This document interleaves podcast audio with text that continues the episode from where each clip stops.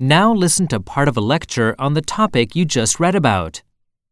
Those who oppose animal rights often cite these philosophical views which imply that humans are a superior species because we are unique.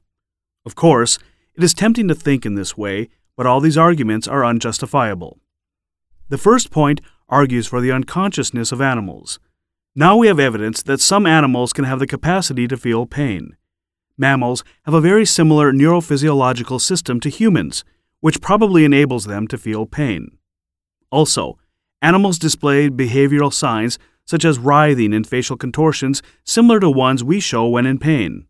Moreover, emotions and feelings, including fear, are now known to be located in the part of the brain called diencephalon, which is well developed in many other species of animals. With these pieces of evidence,It is concluded that animals can have subjective experiences. The second point, I must say, is just absurd. One cannot have interests without language. We do not need language to feel desire. If we get thirsty, that uncomfortable physical sensation of thirst is enough to seek water. Human babies cannot use language, but they can still convey the desire for water through nonverbal means, say, crying.The idea that non-human animals have no desires or interests because they cannot think of desires in words is simply groundless.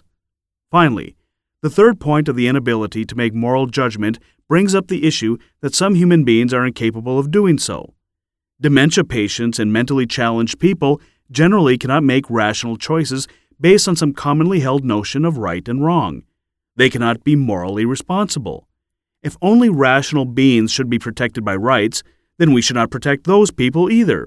So, there is no reason why animals cannot be granted the same rights based on lack of intellectual capacity.